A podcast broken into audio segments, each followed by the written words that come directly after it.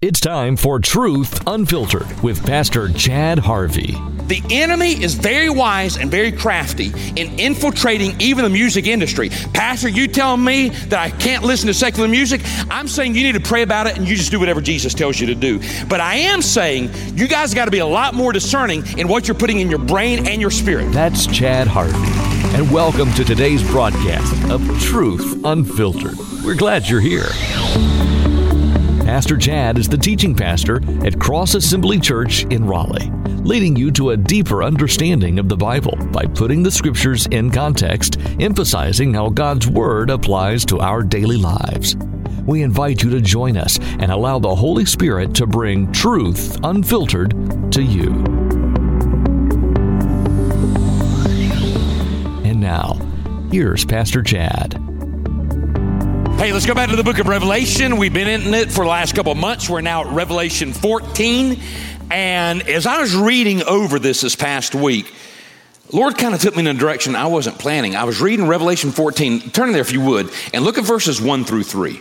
Revelation 14, 1 through 3 says this Then I looked, and behold, a lamb standing on Mount Zion, and with him 144,000, having his father's name written on their foreheads. And I heard a voice from heaven, like the voice of many waters, and like the voice of loud thunder. And I heard the sound of harpists playing their harps. Now look at verse 3.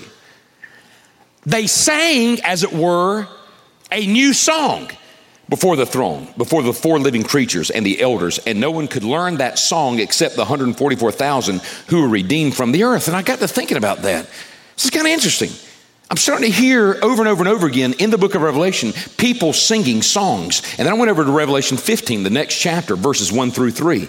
Then I saw another sign in the heaven, great and marvelous, seven angels having the seven last plagues, for in them the wrath of God is complete.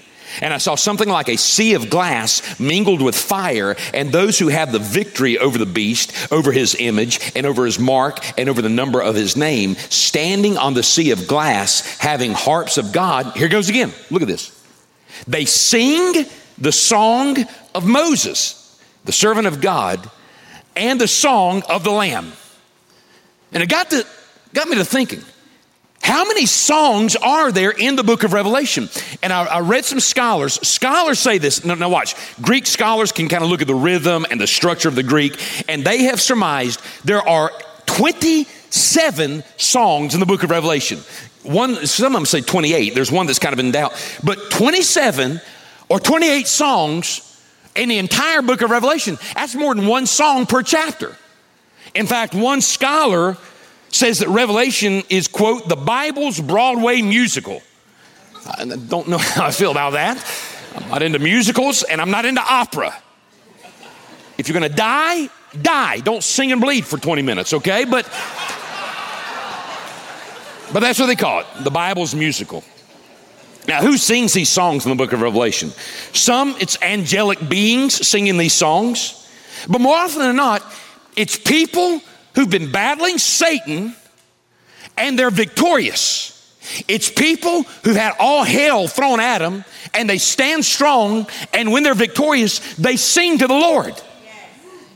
Now, if that's the case, watch this music, worship, singing is spiritual warfare. In fact, I love what Ray Pritchard says. Pastor Pritchard says music is a weapon of spiritual warfare, and the devil hates it when we sing. He hates our music because our singing rouses our souls, gives us courage, lifts our hearts, restores our faith, builds our confidence, unites our voices, and lifts up the name of the Lord like a mighty banner. Music is not just preparation for warfare. Listen to this music is spiritual warfare. And when God's people sing together, we invade the devil's territory. Now, there is an evil side to this kind of spiritual warfare. There is an evil side to music, and there is a godly side to music. Let's talk about the evil side for just a second.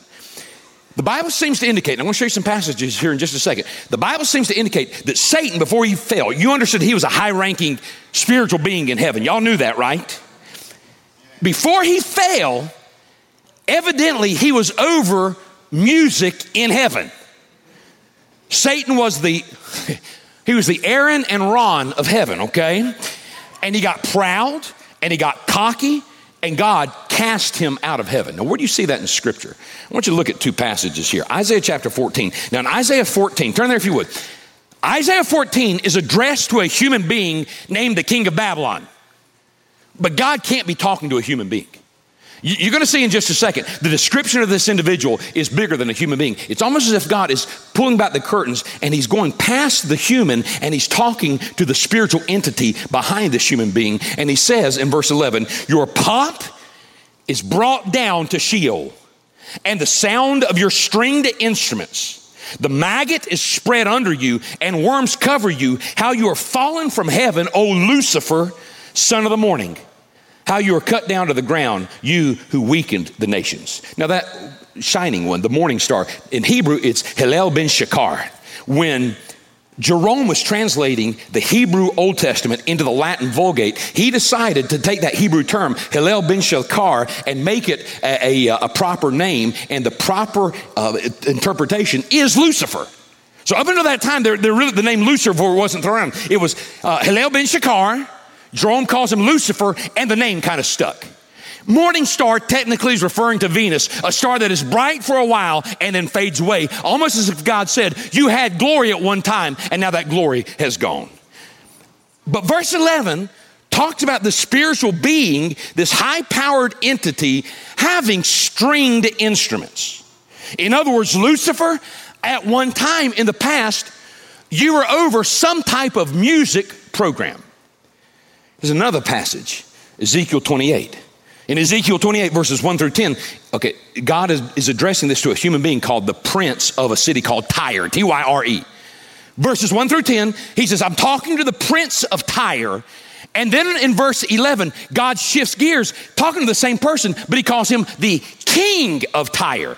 Same person.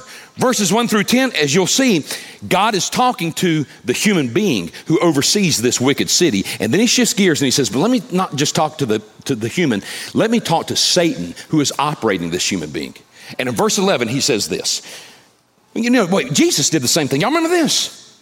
Remember how Peter says to Jesus, You ain't gonna be crucified. I forbid you to go to the cross. I'm not gonna let you die. Remember what Jesus says to, to Peter? Get behind me, what? Satan. At that moment, he pulled back the curtains and he says, I'm no longer talking to Satan. I'm now talking to the, the spiritual entity who is speaking through Satan. And that's really what's happening here. Verse 11 Moreover, the word of the Lord came to me, saying, Son of man, take up a lamentation for the king of Tyre and say to him, Thus says the Lord God, You are the seal of perfection. Are human beings perfect? No. He can't be talking to a human being. You are the seal of perfection, full of wisdom and perfect in beauty. You were in Eden. Hey, the Garden of Eden was several thousand years before this. So he's not talking to a human being. Adam and Eve were in the garden, but who else was in the garden? Satan. Uh, the garden of God. Every precious stone was your covering the sardius, topaz, diamond, beryl, onyx, and jasper, sapphire, turquoise, and emerald with gold. Your, the workmanship of your timbrels, underline that word, and pipes was prepared for you on the day that you were created. You were the anointed cherub who covers. It's kind of interesting. Cherubs are high ranking angelic beings who oversee the worship of God. And God says, if this is Satan, he's saying to Satan, at one time you were a cherub, singular. Cherubs are incredibly beautiful. After this, you never see a singular cherub. It's always cherubim, two cherubs. Almost as if God said, You thought you were the best, the greatest, the most beautiful. Now I'm going to make sure there's two of you to understand that there's always somebody who's just as beautiful as you are, Satan, because your pride brought you down. You are the anointed cherub who covers, I establish you. You're on the holy mountain of God. You walk back and forth in the midst of fiery stones. You see, this is this is Satan that he's talking to. And then he says something very interesting there in verse 13. He talks about Lucifer's timbrels. Do you see that? And pipes. What's a timbrel? A timbrel is a percussion instrument. When uh, Miriam, Moses' sister in the Old Testament, worshiped God, she had a tambourine or a timbrel. So this is a musical instrument. Pipes, since it's paired with a musical instrument, we, we believe it's a musical instrument as well. It's a little bit harder to, uh, to translate, but it probably means a woodwind instrument. So here's what he's saying. He's saying to Satan, when you were in heaven, When you were here in my throne room, you directed the worship of me in heaven. You were over the music. Implication Satan is a master musician and he understands the power of music. You have no idea the power of that music that you're listening every day. Satan understands that, you don't. And uh, I'm going to give you three examples of the dark side of the power of Satan when it comes to music. Because y'all believe that music is spiritual warfare? Y'all really believe that? Yes. All right. Well, then there's a dark side to that. Let me give you three examples, and I want to use an a, a African American, a white person, and a Latino because I'm an equal opportunity offender. I want to offend everybody. Okay. Lil Nas X is very popular. And he's openly satanic. He created a line of Nike shoes with an upside down cross, a pentagram, and human blood, and they sold out immediately. In one of his most popular videos, it shows, here's what it says in my notes here it shows him giving a lap dance to Stan. Should be Satan, not Stan. It's, in one of his videos, it shows little Nas X giving a lap dance to Satan. He's been very open about his satanic beliefs. And yet, some of y'all have said it's just a ploy to sell records. He's really not satanic. Yes, he's satanic. Well, how much obvious does Satan have to be for y'all to finally get it? Well, he does. And yet, it was interesting. NPR did a, um, a, a very positive story on Little Nas X recently. It says he's written children's books. He targets children. NPR says, quote, reaching kids on their level has been a part of Little Nas X's public persona. And that is Lucifer, that is Satan, the master of musician. He has now planted one of his among us. Back in the 90s, remember Nirvana and Kurt Cobain? And I, I would listen to stuff, and that's kind of interesting. Kurt Cobain, according to Christopher Sandford's biography, did say it was his goal in life to, quote, get stoned and worship Satan. It is said that he was fixated with the founder of the Church of Satan's, Anton LaVey. He did used to spray paint on churches, quote, God is gay and abort Christ. No, no, no, Pastor, he's not satanic. Yes, he is satanic. In fact, I watched one of his videos this past week. It's a blasphemous video. And in this video, Jesus Christ is portrayed as a decrepit old man with a Santa Claus hat being crucified on the cross. And that is the enemy, Lucifer, understanding the power of music to infiltrate our culture. Carlos Santana has admitted that he channels a spirit to make his music. He even has a name for this spirit. The spirit's name is Metatron. I think it was Rolling Stone magazine, I think, that printed this quote Metatron is an angel. Santana has been in regular contact with him since 1994. Carlos will sit there facing the wall with candles lit. He has a yellow legal pad at one side, ready for the communication that will come. It's kind of like a fax machine from a spirit, he says. The enemy is very wise and very crafty in infiltrating even the music industry. Pastor, you telling me that I can't listen to secular music? I'm saying you need to pray about it and you just do whatever Jesus tells you to do. But I am saying you guys got to be a lot more discerning in what you're putting in your brain and your spirit. I've said it before, and it makes you mad every time and it makes you uncomfortable. So I'm going to say it again. If you have on your playlist songs that objectify women, you will struggle with your thought life. You will struggle with, with lust. And in fact, next time one of y'all come up to me and say, Hey, I'm, I'm really struggling with my thought life, I'm gonna say, Let me see your playlist. Because your playlist is gonna tell you a lot about who you are. Now, again, do I have to get rid of all my secular music? I'm not going to impose my convictions in this area on you. I do believe this. I've seen this happen so many times. When people get radically saved in this church, I don't even have to ask them to do this. Many times when they get radically saved, they throw away a lot of their junky stuff and they don't listen to it anymore. In fact, I remember my dad got saved. I was like five or six years old, and my dad got saved, and he had um, he had a whole stack of records. Okay, now records, youth, they were these round uh, black discs and had a hole in it. Okay, and, uh, you know, there were the Eagles and Fleetwood Mac and all that. Nobody told her this. I remember my dad got saved. He threw all those things away and went out and bought a bunch of, uh, uh, what's that? BJ Thomas gospel albums, you know. Why?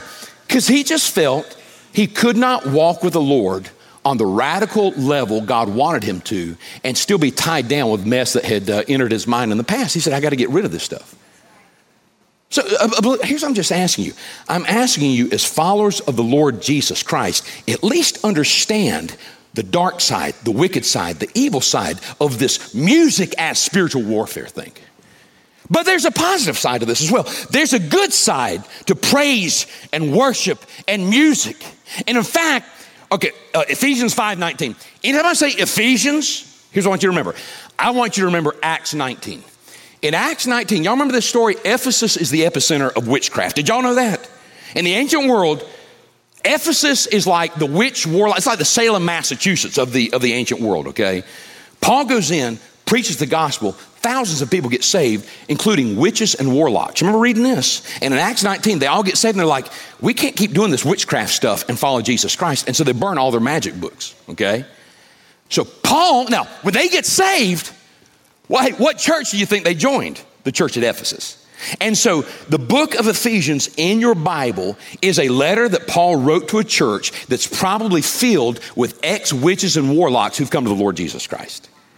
And here's what Paul says in Ephesians chapter 5, 19. He says, Hey, church, speak to one another in psalms, in hymns, and in spiritual songs, singing and making melody in your heart to the Lord. Do you see what he's saying to that church? He says, good God honoring worship music ought to be so ingrained in your brain that when y'all just start talking to each other, y'all just start quoting worship songs because it's just part of who you are. I think there's a connection here. Those of you who used to follow Satan overtly and openly, you're now following the Lord Jesus Christ. Saturate yourself with Christian worship songs to the point that when you talk, they just come out. That's the positive side to this. Now go back to Revelation 15. Remember, worship, music is spiritual warfare. There's a bad side of that, there's a good side of that. And I want you to see this in Revelation 15, verse 2. Now keep in mind, all right, Revelation 15, these are people who have come through the tribulation. They've probably been killed. Remember during the tribulation, remember I told you this.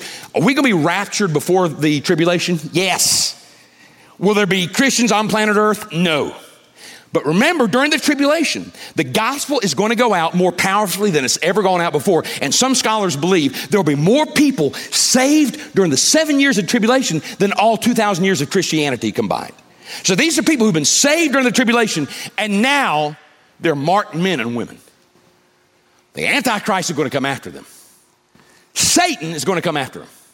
And here's what it says about these people okay, many of them are killed, and now this is the other side of glory, and it says, And I saw something like a sea of glass mingled with fire. And those who have the victory over the beast, over his image, and over his mark, and over the number of his name, remember 666, they have victory over 666, standing on the sea of glass, having harps of God, and they sing the song of Moses, the servant of God, and the song of the Lamb. So these people are singing two kinds of songs those who have stood up against Satan, they stood up against the Antichrist, and now they're in glory. They sing two kind of songs the song of the Lamb, do you see that? And the song of Moses. Two songs that these tribulation saints sing. Look at this. It says they sang the song of the Lamb. Off to the side, put worship. Jesus centered worship music All right, every now and then, it might be good to get away from a song that talks about how great you are and how wonderful you are and how God loves you. And it might be good to have a song that centers around the person, the work of the Lord Jesus Christ and how good and wonderful He is. Hey, what is the song of the Lamb? It's right here in the Bible. The song of the Lamb, you got to go all the way back to Revelation chapter 5, verse 12. Here's the song of the Lamb Worthy is the Lamb who was slain to receive power and riches and wisdom and strength and honor and glory and blessing. Blessing and honor and glory to him who sits upon the throne forever and ever. That's the song of the Lamb. Now, say this there ought to be a, an emotional component to your worship of the Lord Jesus Christ. Now, a lot of y'all come from good old church. I'm look, I'm not bashing the Baptists, the Episcopalians, the Presbyterians, but y'all come here and you get a little bit nervous about emotional worship. I don't know what your Bible says, but my Bible says, love the Lord your God with all your heart, That's emotions. If I, I've said it before, if I said that lady right there, I love you, you are wonderful, uh, thank God for you, you've changed my life, uh, plug me in, my battery is running dead, all right? She would doubt her love for me. If you love somebody, there is an emotional component. And the Song of the Lamb says, I can't help it. That man changed my life. That man died for me. I'm going to heaven because that man. How can you not get at least a little bit excited about that, church? And there's something, there's something about worship praise and worship that restores that love relationship. So I'm just saying, if your heart toward Jesus has grown cold, you need to have some good Christ honoring worship and it reignites that passion, that emotion, okay? And then it says, they sang the song of Moses. Do you see that in verse 3? Off to the side, put victory, because here's what the song of Moses is. It's kind of interesting. One of the last, oh, pardon me, one of the first songs in the Bible, one of the first songs recorded, is the song of Moses, Exodus, I think, 15. One of the last songs in the Bible is the Song of Moses here in Revelation 15. And the Song of Moses was when God's people were getting cornered at the Red Sea by the armies of Pharaoh. Pharaoh is going to wipe them out. You know what they did? They said, God, I thought you loved us. Why are you bringing us out here to kill us? I can't believe you did this. They're, they're angry at God, and then God uses Moses to open the Red Sea. They pass through, the, the army of, of Pharaoh follows, the water comes back down and destroys the army of Pharaoh. Then when they get to the other side, what do they do? Oh, give thanks to the Lord. He is good. He's a good, good God. Hey, they sang the right song, they just sang it on the wrong side. They should have been praising God when things didn't look good. See, that's our problem. We praise God when things look really good, but when things get bad, we get angry at God. We sing the right song on the wrong side. That's exactly what they did. Now, here's the song of Moses. When they finally get over, they say, God, you were good. You brought us through this crisis. You were faithful. You never left us. You destroyed our enemies. And you can see why the tribulation saints sing that song because there's a parallel here. Just like you saw God's people, God, in the Old Testament through their crisis to the other side, God, you have seen us through our crisis to the other side. We've got to sing the song of Moses as well. It's a song of victory. I'll tell you something singing brings victory. I don't understand it, it doesn't make any sense. But praise and worship in the heavenly realms, it breaks something. It, it brings victory. In fact, one of the clearest examples of this is back in Second Chronicles chapter 20. Now, Second Chronicles 20, um, God's people are not being confronted by one army. There's multiple armies that are coming against God's people. Here's what God says. God says, don't bring in the Navy SEALs. They're like, what? No, don't bring in the Navy SEALs. Don't bring in the Green Berets. Don't bring the Army Rangers. Don't nuke them. I got a better plan. God, what's your plan? Get the worship team from the platform and have them go down and just start worshiping me. Worship team? Yeah, with their skinny jeans and their smoke and all of it. Get on down there and have them start worshiping. And the, the worship team starts worshiping. And what happens after consulting the people? The king appointed singers to walk ahead of the army, singing to the Lord and praising him for his holy splendor. This is what they sang Oh, give thanks to the Lord. His faithful love endures forever. And at the very moment they began to sing and give praise, the Lord caused the armies to turn against each other and start killing each other, and they wiped each other out. The praise of God's people confused the enemy. I love what Pastor John Piper says about this. About this passage, he says, The enemies of God are thrown into confusion by the songs of God's people. Or to put it another way, God has appointed the use of spiritual songs as an effective weapon against his arch enemy, Satan. That's our weapon. Because I just think it confuses the enemy when we begin to praise like that. In fact, have y'all heard of the Navajo talkers during World War II? Have you ever heard of them? See, we kept trying to do all these codes to communicate, and the Japanese kept breaking our codes. And finally, somebody had this idea said, let's get some Navajo Indians and let's have Navajo Indians start speaking the plans over the radio. Well, the Japanese intercepted it, but they couldn't understand the Navajo language. And it confused the Japanese. In fact, I read somewhere we would not have taken Iwo Jima had it not been for the Navajo speakers. Their language confused the enemy. And when all hell's breaking loose and things don't look good and everything's coming against you and you lift up holy hands and start praising Jesus, the demons are confused. They say, it doesn't make any sense. He should be complaining. He should be cursing God, and yet he's praising God. I'm confused. Praise and worship confuses the enemy. And when you say, Pastor, it gives us victory. What kind of victory do we have through praise and worship? Because remember, the Song of Moses is a song of what? Victory. Well, praise and worship gives us victory over lust in the flesh. Watch this. You will find it much easier to manage your thought life if when you're driving down the road, your truck is, and car is filled with praise and worship. You'll find your house much calmer when praise and worship fills that house. Thanks for joining us for today's Truth Unfiltered broadcast. We invite you to join us again next time for more great teaching from Pastor Chad Harvey, teaching pastor at Cross Assembly Church of Raleigh. Pastor Chad is the teaching pastor at Cross Assembly, right here in the Triangle. There are currently two locations Yonkers Road, right off the Beltline near Capitol Boulevard, and the North Raleigh campus near Triangle Town Center. But a celebration to soon launch a third campus will be coming in Benson. Cross Assembly believes in building people up and sending out spirit filled agents of local and global transformation. So, missions is part of the core value at Cross Assembly. You're invited to continue listening here on the radio or join in Sundays online or on campus, visiting crossassembly.org to find out more about Cross Assembly and how you can get connected. That's crossassembly.org we were starting a process through the private adoption agency. We were presented with the foster care system and the opportunity to become foster parents got a referral for our first daughter. Doctors said she might not walk. There has been severe trauma in the head. She might not see. She might not be able to move. I asked the nurse, Can we hold her? And she said yes. About an hour and a half, almost two hours. I remember holding her and praying, God, is this what you want for us and our family? Heal this baby, touch her. The next day, when we came back, the nurse and the doctors were amazed. They were asking us, What did you do to this baby after you left?